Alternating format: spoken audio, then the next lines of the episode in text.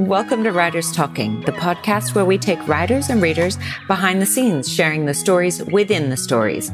No scripts, no filters, and no holds barred as we talk about what really happens for writers as they write, edit, publish, and promote their work. Hi, I'm Anjanette Fennell, agent, editor, and writerly mentor who's worked with hundreds of writers to break through their creative challenges to uncover the stories they feel compelled to share.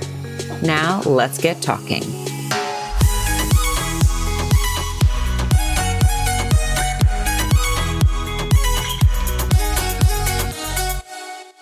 Alli Parker is a Japanese Australian author and screenwriter with a background in script editing and script coordinating. Her debut historical fiction novel, At the Foot of the Cherry Tree, is a novelization of the true story of Australia's first Japanese war bride, Alli's grandmother. She co wrote episodes of crime drama series Jack Irish, romantic thriller series Secret Bridesmaids Business, and mystery telemovie series Ms. Fisher's Modern Murder Mysteries. Her credits as a script editor and coordinator include Irreverent, Jack Irish Series 1, 2, and 3, Shantaram, Secret Bridesmaids Business, Ms. Fisher's Modern Murder Mysteries, Ride Like a Girl, Sunshine, Please Like Me Series 4, and Utopia Series 1 and 2. How are you going on this crazy promo tour? Uh, what's it What's it been like? I mean, it's been amazing. I yeah, I really have enjoyed it so much, and to be able to spend time with people who've read the book or want to read the book, who are really excited about the characters, who I have such a strong connection with. Yeah, yeah it's it's kind of really amazing to see the reaction that everyone's had to it. It's been really beautiful. Well, there were a couple of things that really jumped out at me. Number one, reading your bio, and then I'm really keen to dive into a little bit about this fictionalizing something that, again, very personal for you. And I thought that's fascinating how we balance it. But you're balancing, as far as I'm concerned, three things, which is one, moving from script writing to long form. And then number two, this you're talking about characters, but more so than anybody else. I mean, characters can live in our minds as real people, but these really are real people. So maybe even just we'll start with maybe what's the easier one and a little bit process driven, which is how did you find moving from writing some really, really well known scripts to writing long form? Can you talk to me a little bit about that? Yeah. Well, it certainly wasn't easy. but I mean, uh, the process of this book was that I actually wrote At the Foot of the Cherry Trees a screenplay first. It was a feature okay. film first. Right. And that was always my intention with it was to get it on screen somehow. I started researching it properly in 2018 and then started writing the script in 2020, which was yeah. not great timing to be pitching anything in terms of screen things. And so um, while I had a little bit of interest from people everyone was just passing on everything because no one wanted to take on anything new. And it's a very ambitious story and a really ambitious yeah. project. So it's a big ask, especially in a, a, stage of, of time when things are, there's a lot of question marks over what's going to happen and where things are going to end up. So mm. I did have some interest, but ultimately they passed. And I just had this thought of, well, I think there are two ways that I can approach this now, which is I can spend 10 years maybe trying to raise $20 million to make a feature film, by which case I'll probably need $30 million. exactly. Yeah. because inflation. Or because everyone seems to be asking about projects based on existing IP, basically adaptations of books. Yeah. I could adapt the screenplay into a novel, get the novel published, make it a huge bestseller because you know it's that easy. Yeah. and then get the novel optioned for screen. Yeah. And then if that last step never even happens, if the novel does never make it to screen, at least the book is still out there. And for me, yes. the most important thing with this story was getting it out there and yeah. having it remembered because I feel like it's a really important part of Australian history that was being forgotten. And yeah. as, you know, the generation that it happened within starts to pass away and it starts to slip out of living memory, I really wanted it to be remembered. Mm. And so I was like, well, even if a screen adaptation never happens, I've at least got the book and the book's out there and anyone can find the book forever now. So so yeah, so that's kind of how I approached it. But yeah, the it wasn't a straight adaptation from the screenplay because a screenplay it was 120 pages and a book is yeah. like 330.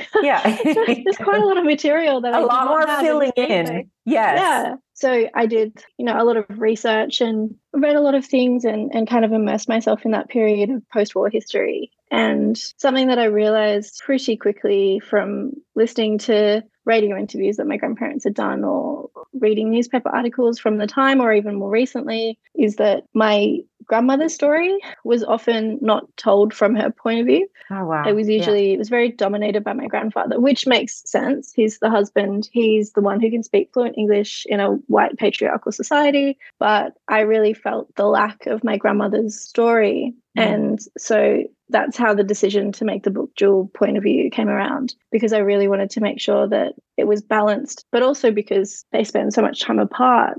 Right. It would have made it really difficult if I was only in one point of view to then explain, I guess, in like we call it backfill in, in TV, but like I guess just in summary, what Cherry's been yes. doing or Gordon's been in Australia. And then so that was basically a lot of the newer stuff that went into the book that's not necessarily in, in the screenplay is a lot of uh, Nobuko and Cherry's chapters, although there are some parts that are scenes that were in the screenplay, but they're they're from her point of view as opposed to one or the other. Yeah, it was it was a really interesting process trying to figure out just prose because in screen in screenplays you're writing things with a kind of you're you're trying to be as brief on the page as possible but convey yeah. as much as you can, and then in yeah. books you have to you have to spell everything out because literally the have, opposite. Yeah, right. Yeah, you, you, don't have visual aids. Yeah. yeah, yeah. Well, I think, and I'm biased, but I would think that actually exercising that muscle on the other side would help you eventually for screenwriting as well. If you hadn't listened to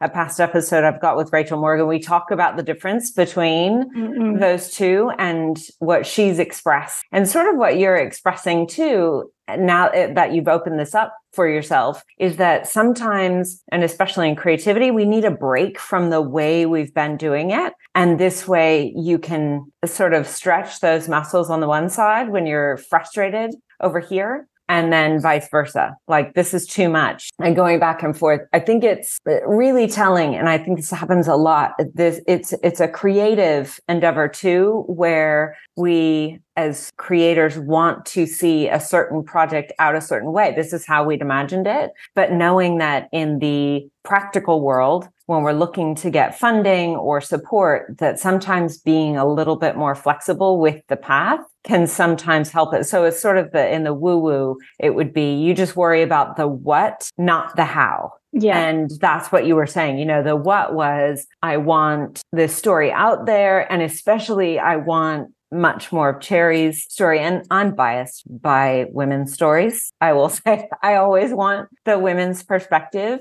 and not to say that Gordon's part of the story wasn't equally heartrending, but I see so much of that perspective that it's easier to glide over it. Whereas mm-hmm. Cherry's uh, was much more moving to me rather than someone telling me this is how it happened, living with her as it happened. Yeah. Yeah. It's really interesting because I feel like looking at it now, Gordon is much more plot driven because he yeah. i guess has the the aim. He has the main story goal which is get cherry to australia. That's the goal. Yeah. and then cherry becomes the more emotional counterpart to that yeah. because i ask people now at events because i'm always really curious about this. I'm like who's your favorite character? If they've said i read the book and i loved it. And i'm like yeah who's your favorite character? And nearly i reckon 80% of the time people say cherry yeah. Which I think is really beautiful and really interesting. And I, I feel so honored that I've been able to give her story back to her in that way as well. Mm-hmm. Like it's the story of the first Japanese war bride to come out to Australia, but for so long the narrative was dominated by other men. Right. and so it's I feel really blessed that like it's literally like the book is named after her. Yeah. At the foot of the cherry tree is the English translation of her Japanese surname. And so I I feel very fortunate to be able to do that for her and give that to her. And then usually the other 20% of people say Charlie. okay. Yeah, yeah. Well, look, he's very and I guess that makes me feel better because so often to women's writing in general is belittled as mm. being too sentimental. But the truth is, as humans, we want to connect mm. and we don't connect intellectually. There has to be something that moves us. And that, so therefore that connection is on a deeper level. I would say like the heart level. And that's what you provide provide with Cherry's story and Charlie's story, like, and how quickly a child can can switch. I mean, honestly, even just the introduction of Charlie, so it doesn't surprise me at all. But even in his introduction, you get it straight away because you're sharing about how with children, even if language is a barrier and for children, not necessarily, even if they have the same language, being able to express things in, in a certain way, but going off all of these, well, number one, Gordon having so many siblings and being mm. able to, you know, all things being equal, what does a kid usually want? What are the things that usually bother them? And being able to connect at that level and how quickly Charlie's whole energy changes, right? Yeah and then the surprise uh, someone else entering scene. And again i'm very visual anyway but that's how i see it. Entering scene and saying everything's changed. What happened? How, like what does he speak english? How did you know all this stuff? And it's no because we're we're going to the heart of matters and thinking from a human perspective rather than oh, oh just being really sentimental and yeah. I don't think that's a problem. It's not a flaw or a character defect. And the feedback you're getting is really heartening to me as well, because I think that's right. that's that's what we're there for is to see different people's perspective not thinking it through and you're right plot is often what the construct we put on top that that can provide pace and like some logic or you can tweak it like they're tools. Mm. Whereas underneath that story, it's all what's happening in the in between space. Yeah, right? absolutely. Yeah, yeah. And I mean, it's so interesting because I was really aware that I could write a really sentimental and almost romanticized version of what had happened. But in approaching it, I realized that that was actually doing the story a massive disservice. Mm. And I didn't want my characters to be perfect because they weren't perfect. They're not perfect people. No, no person is perfect. And so while it would have been really easy to have made Gordon like a flawless, faultless man, like he makes mistakes. He's still a young man. He's like yeah. in his early twenties yeah. and he's in his teen years wild. goes to yeah. to Japan. And so I really wanted to to balance that out. And, you know, in, in, a similar way to Cherry, she goes through so much and she doesn't think that she's brave, which blows my mind because yeah. like that was her whole thing. She never really thought she was that brave. She just she just endured. And actually her strength and resilience to endure is actually what makes her so incredible as a character and as a person. Mm. And yeah, it was just, it was a really interesting. I just had this moment where I went, oh, yeah, mm-hmm. actually, I can't make these people like faultless and do, making all the correct decisions all the time. They need to mm. have a little bit of light and shade because that's what makes them interesting as characters. Well, and that's what makes them truthful. So, this mm. is a mm. beautiful segue into that other part, which is fictionalizing me- memoir, which mm. I'm a hmm. huge proponent of, especially for people if they're writing self centered memoir rather than biography, right? Because it can be too challenging sometimes looking at ourselves with the lens of creating light and shade there's that natural protective part in us where we don't want to tell the truth. But the truth is the thing that actually, without being sentimental, that's what moves people. Mm. Seeing the truth of it. It's a very like Ernest Hemingway thing, telling the truth. And whilst I don't like, again, as somebody who's a perfect example of don't take all of them, don't, you know, not a perfect person, but with some really beautiful lessons. So, how did you manage that? Well, I would even start further back. How did you decide that fictionalizing it would be the best way of being able to open it up as opposed to just trying to straight tell the story as you knew it? It was something I always wanted to do as fiction. I had a few people suggest that I do a documentary about it, but for me, I felt like there wasn't enough truth, which sounds weird, but yeah. I, I I couldn't my grandfather had already passed away when I started seriously thinking about it. So I, I didn't have his memories to rely on. It was all going to be secondhand memories from like radio interviews that he'd done or newspaper or TV interviews that he'd done in the past. And so without him I knew it would be harder to speak to my grandmother because she didn't really like to talk about things on the record necessarily very often. And I just knew that there was so many things that I would have to fact check, which were anecdotal, and I would never be able to fact check them. And so they would never actually sit in a memoir or a biography style project. And so, and also my background is fiction. Yeah. And I know that I can tell a really good fiction story. And I mean, ironically, a lot of the book is still based on truth. Like yeah. it is actually based on the story still. Like, you know, the, the introduction of Charlie is the perfect example. That's how Gordon and Charlie met. That's not fictionalized at all. And when Gordon and Nobuko met, that's like I call it family myth. Like that's one of the stories that we all know of how grandma and grandpa met. Yeah. And and I wanted because I felt like I had a big responsibility to the family as well to, mm. you know, tell this story in a way that they also could be proud of and and could kind of hold it up as saying this is my mum and dad, this is my grandma and grandpa, this is whoever. You know, I didn't want to let them down. So there was that kind of added not pressure so much because I knew that I was going into it for the right reasons and I mm. wasn't going to necessarily portray anyone in a super negative light. And anyone that I did portray in a super negative light, they are totally fictional, but they're based on real attitudes and real people. But yes, without yeah. being exactly those people. But yeah, I really wanted to. I don't think I ever really thought about it too hard as a piece of nonfiction, whether that's documentary or memoir or biography. Simply because I just, if if I'd been doing it while my grandfather was still alive and well, I think that would have been maybe a different approach that I would have taken. But because he wasn't, and I think there's also something about the nature of fiction, the nature of novels that have a wider audience. Yes. And so that was also like something in the back of my mind because I did want this book to reach a wide audience. I didn't necessarily want to make the readers narrower right. by doing it as nonfiction. And I think it's a harder sell actually as nonfiction because what do you call it? It's not really war fiction, a war non-fiction. It's not really a war story because the war is kind of over by the time it all really starts. Mm. So then it becomes post-war, and then that's a really, really, really, really niche non-fiction market. But as a piece of historical fiction, you know, like that's the beauty of historical fiction, it, yeah. right? Yeah, like yeah. it's such a broad genre that no one really you don't really care about the time period that you're in necessarily. But what's interesting is that apparently there's been a lot, there's been a big spike in that post-war period. Like people yeah. are moving away from the actual fighting of World War II now, and people are kind of interested oh. in ah. sort of what happened next. So yeah. I've sort of hit a good market here. But I think as as fiction, it just becomes a lot more broad, and so you hit a wider audience, and it becomes more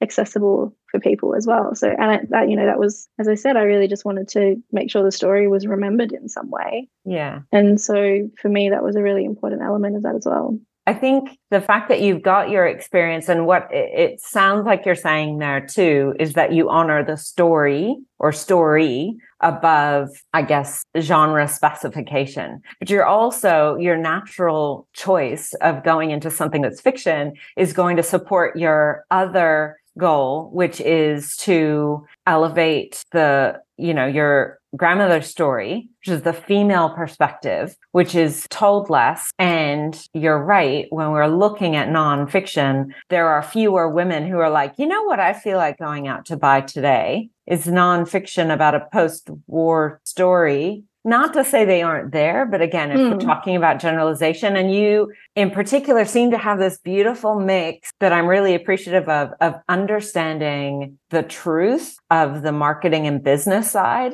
along with how do I fit what my goals are within the world we're living. And to be perfectly honest, that's beautifully reflected in the themes that you've got going in this story, which are at once a beautiful snapshot of what things were like and horrifyingly too similar mm. to things that we're still dealing with, which feel yeah. like, let's just put on blinders. Oh, haven't we moved past it all? That yeah. was in the past. and I think the beauty of bringing this up now is if we don't look at it and, and maybe share more about history in a way that reaches more people, we are like that old adage we're condemned to continue to retell these same horrific stories because we're we're saying no no no we've moved past it. Have we? Have we moved past it? Or yeah. do we need to start to look at the things that we're doing that are supportive of those things. Even just the white as like as a policy and i come clearly not from australia originally but from a country who has had especially during the war times atrocious things like horrific things that are difficult to comprehend and yet they did happen. And if we don't look at them and learn from them we're just going to go back there right? Yeah absolutely and i think that's i mean i've always been a big lover of history anyway mm. and i think you can learn so much from looking at the past and learning about the past and it just it really does expand your thinking and your worldview I mean, in the same way that travel does, like when you yeah. are exposed to a completely new culture and you have to kind of unlearn all the things that you've learned. Yeah, I think there's something really powerful in looking back at what we've done and recognizing the mistakes of that. Mm. Because, I mean, for me, the thing that gets me every time is I think about the Tamil family from Biloela, which mm-hmm. happened a mm-hmm. few years ago. And yeah. the parallels of that to my grandparents' story are ridiculously close. Wow. It's not about getting them to Australia, it's about keeping them in Australia. They mm. both had two daughters. It was yeah. it took them four and a half years to convince the government to let them stay. It was a changing government that changed the, the policy and allowed them to have visas. Like it is eerily similar and it was happening 75, 70 years afterwards. Yeah. And it just it's mistakes we don't need to keep making, but like the amount of people who have said, I never knew this history. I never knew anything mm. about this. I had never thought about what Japan would have been like after the war. I had never thought about what a survivor of Hiroshima would have gone through. And like all of these things. And it's just like there are genuine gaps in our knowledge of history, which can create empathy and allow us to move forward with, yeah, grace and knowledge of how not to do those same mistakes. And that honestly, I think that view for me was really compacted by going to Hiroshima in 2019 and going to the, the Peace Park and the Peace Memorial because they tell their history in a particular way so that it will never happen again. Wow. And I think that had a huge, huge impact on me mm. in writing particularly the section around my grandmother's oh my God. at Hiroshima. I on a, I could start crying right now. Like that chapter when she starts sharing her story. Uh yeah, sorry. And finished it and it's the thing that sticks with me because it is again it's honoring the story. Story not being something that is made up. Story mm-hmm. being a way to convey messages we'll say right? So you can yeah. do strict reportage which isn't untrue but doesn't have any nuance. Yeah. And the way that you share that particular story should move anyone because it is the human experience and you can't imagine. So you immediately, all of the skills you've already got with writing seem to be pulled into that. It's incredibly visual. So, you know, when we have those stories or rather discussions around show versus tell, go out and get this book, people, and read that chapter. If you want to know what it looks like to show rather than tell, that's it and that would be a challenge too, to, to move from script writing where you know someone's going to show it. So you give mm. a hmm. little bit of instruction, not too much, because you need to have everyone get their own personal part in there from the director to the the actor and and you know the even the photography and all of that is doing part of the showing. Mm but knowing how to show really well because that change changes people's hearts. It's not just, oh, this happened and then this happened and then this happened. Like we're crawling around uh, like I can't even say and I don't want to ruin it for anyone because you want to go into reading a scene like that where you will get the maximum impact, but it's not dissimilar to stuff and not even the political part of what might be happening literally today in mm. another part of the world there's no black and white. There's yeah. only horror and big feelings around it. Right. But you so beautifully with that scene. So I'm uh, not glad, but glad that you were moved so much when you went to that Peace Park and that came with you so that when you were writing the scene, I think that had a massive impact on how you shared that because it is like a massive moment. I don't know. It's not right in the middle, is it? It's sort of it's right kind of in the front half. Yeah. Yeah.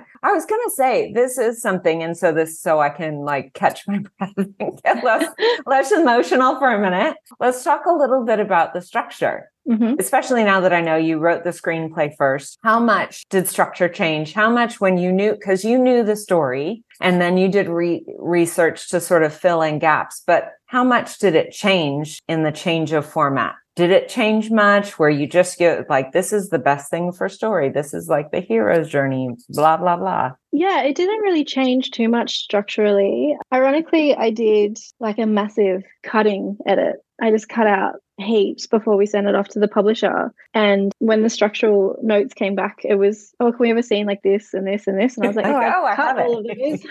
I'll just put them back in in a slightly different way. So that was really interesting. But yeah, Jen, like I, I feel like if you were to put the the screenplay and the book side by side, it would run pretty similar with obviously just like bigger pauses between the screenplay scenes where other Yeah. stuff happens in the book. But yeah, I I feel like the majority of like almost every single screenplay scene would be in the book and in kind of roughly the same order. I always wanted to do it chronological and at one point someone suggested to me that I have not only dual points of view but also dual timelines and add a modern day perspective which i think is really interesting because i absolutely couldn't find a modern day storyline to go with it and i think it actually sits really beautifully on its own as it is in its like 1945 to 1952 time capsule but i think it, that was more to do with like a reflection of what's happening in historical fiction at the moment more so than what was actually Yes. serving the story Yeah, yeah, yes. That's so interesting. Look, I would say I love the way it is now. I can see why, but when we talk about a modern day thing, I think that you can do that.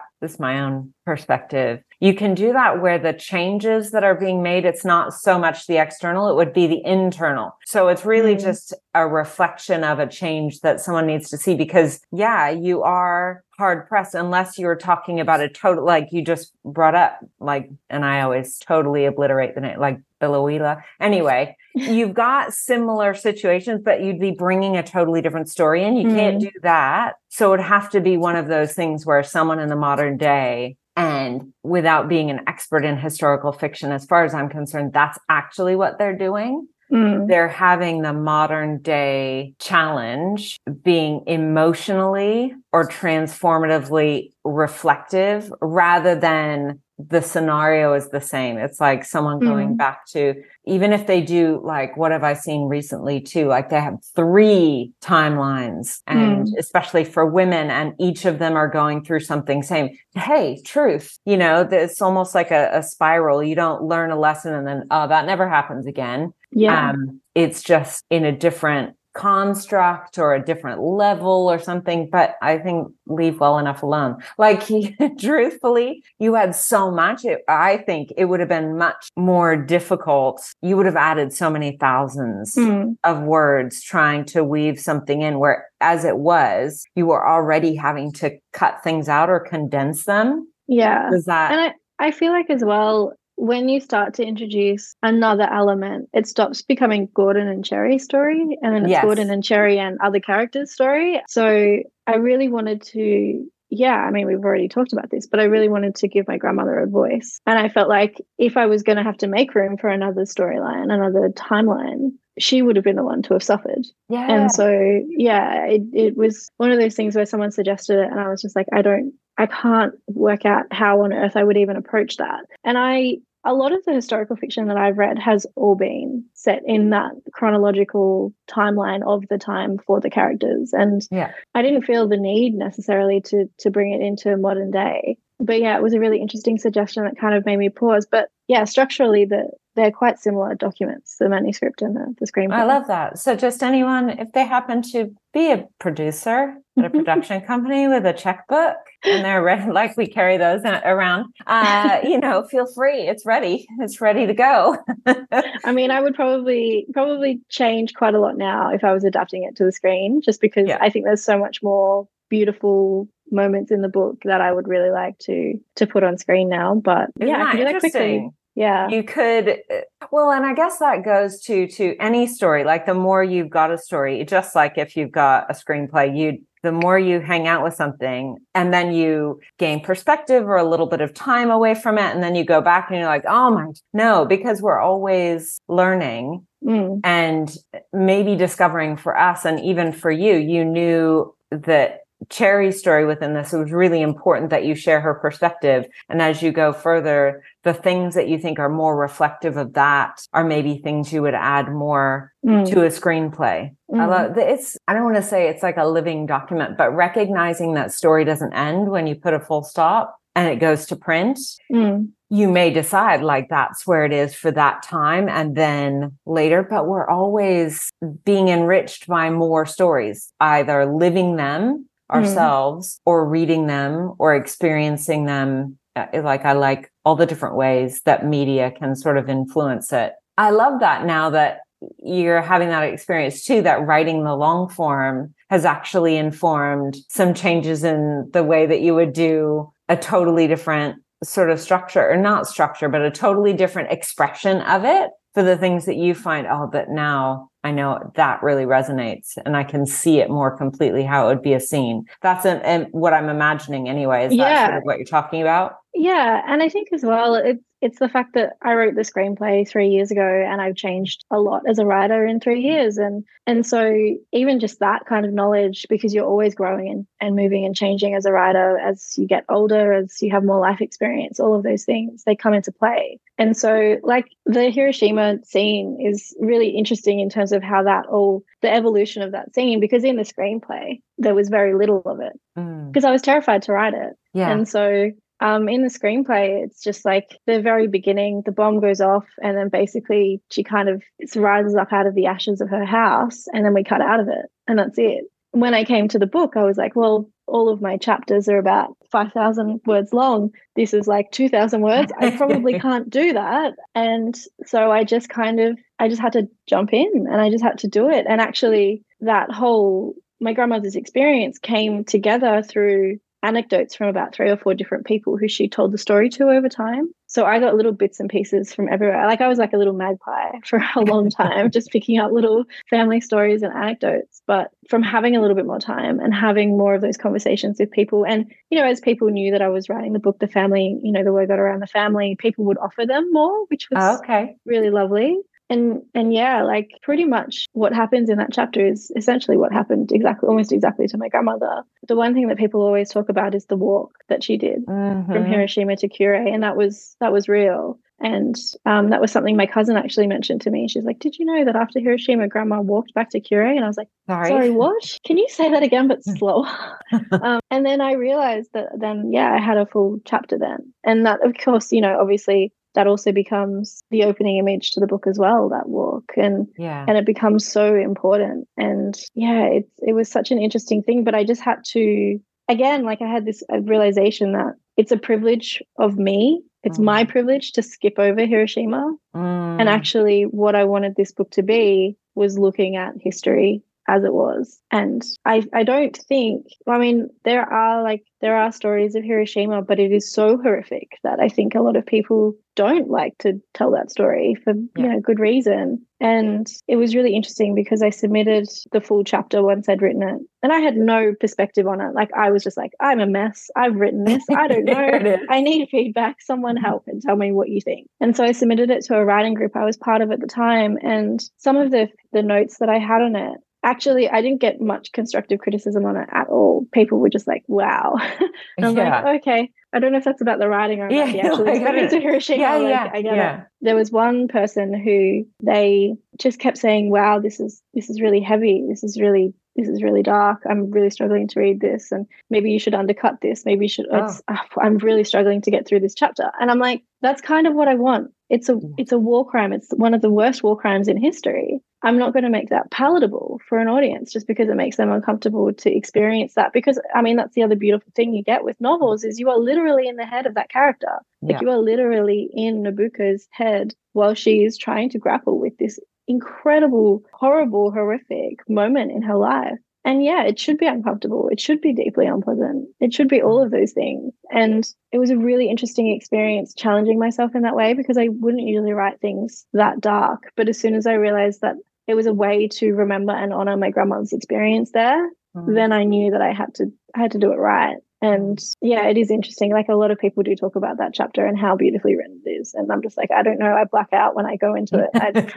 I can't well, remember. Even, even after, I was going to say there's some things you talk about too that are, we'll go back to the human condition. So having worked with that many writers, writing through whether it's memoir or fiction, everything is based on truth, right? Mm-hmm. So even if it's quote unquote fiction, we're sharing it to move through something. Our natural inclination, and if I'm reading a writer's work in progress, I can always see it very clearly. Even if I don't actually know their experience, I'm like, oh, we were just going here and now we've like taken a sharp left. You stopped writing. So there's this balance. There's knowing it's the natural human reaction, both as the creator of it as well as the consumer of it, to back away from things. As a as a reader, you have that choice if you want to, but as the writer, even if you ended up cutting it, this is my own hypothesis. Writing this entire book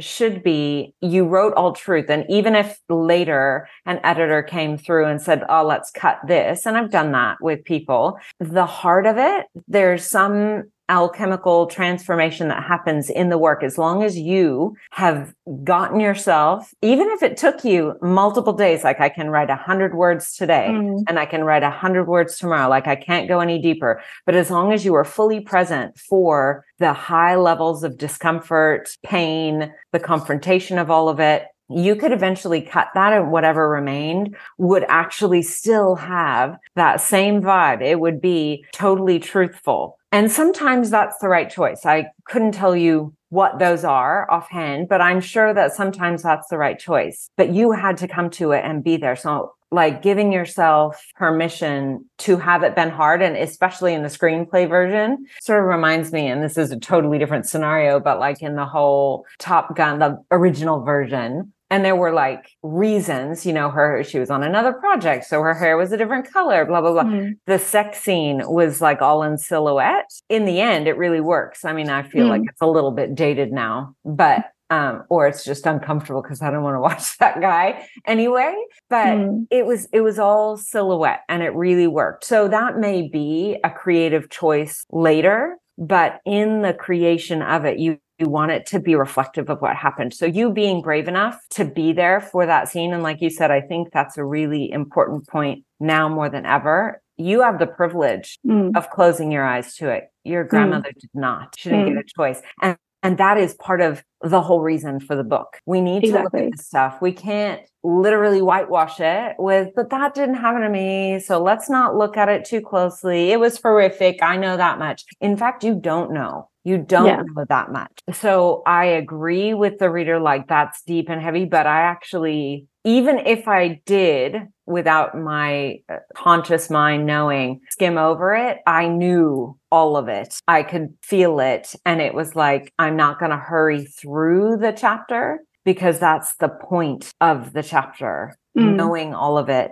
and I won't get the learning if I don't do the hard work. This goes to that idea around between a creator and an editor. And maybe you make an agreement with the publisher, they've got the end choice, blah, blah, blah. And I'm not saying that's not right, but it's always really nice to have writers talk about feedback that they've gotten at different times and where they took it on board and where they said, I see what you're saying and this stays. Yeah. There's a reason I, for it. Yeah, I definitely had a few of those moments, but I while I'm, I guess, a first time author, I'm not a new writer. Yeah. And so I I am used to getting notes and I'm used to knowing what I want to do versus, you know, what the note is and what the note's actually saying. And yeah, there was one particular moment that was suggested to me in the edit to cut. And I was just like, no, this is staying. This, like I didn't even entertain it for a second. I was like, no, that's a bad note. That's not, we're not doing that. Yeah. And I think, you know, ultimately as an author, you know your story the best. And just because you're getting notes doesn't mean you have to implement all of them. Like they they're suggestions at the end of the day. If they come back multiple times, maybe then you need You're to like, wait a minute. Entertain yeah. a little bit. But but that one, I mean, I'm not even sure why it was suggested now. I can't really remember, but I just remember looking at the note and just going, oh, no, nah, that's not. next, what's next?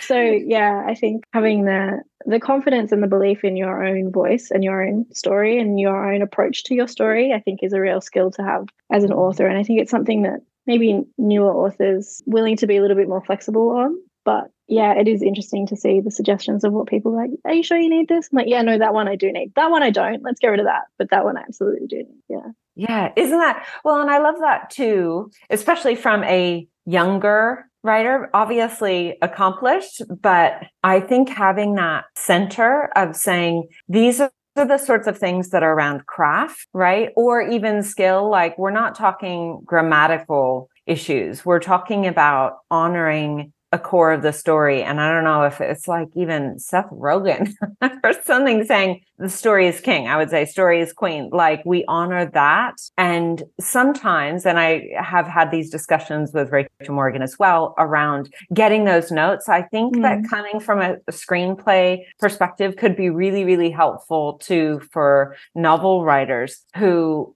it's it's about being able to discern for yourself. And sometimes you only know when you get that note.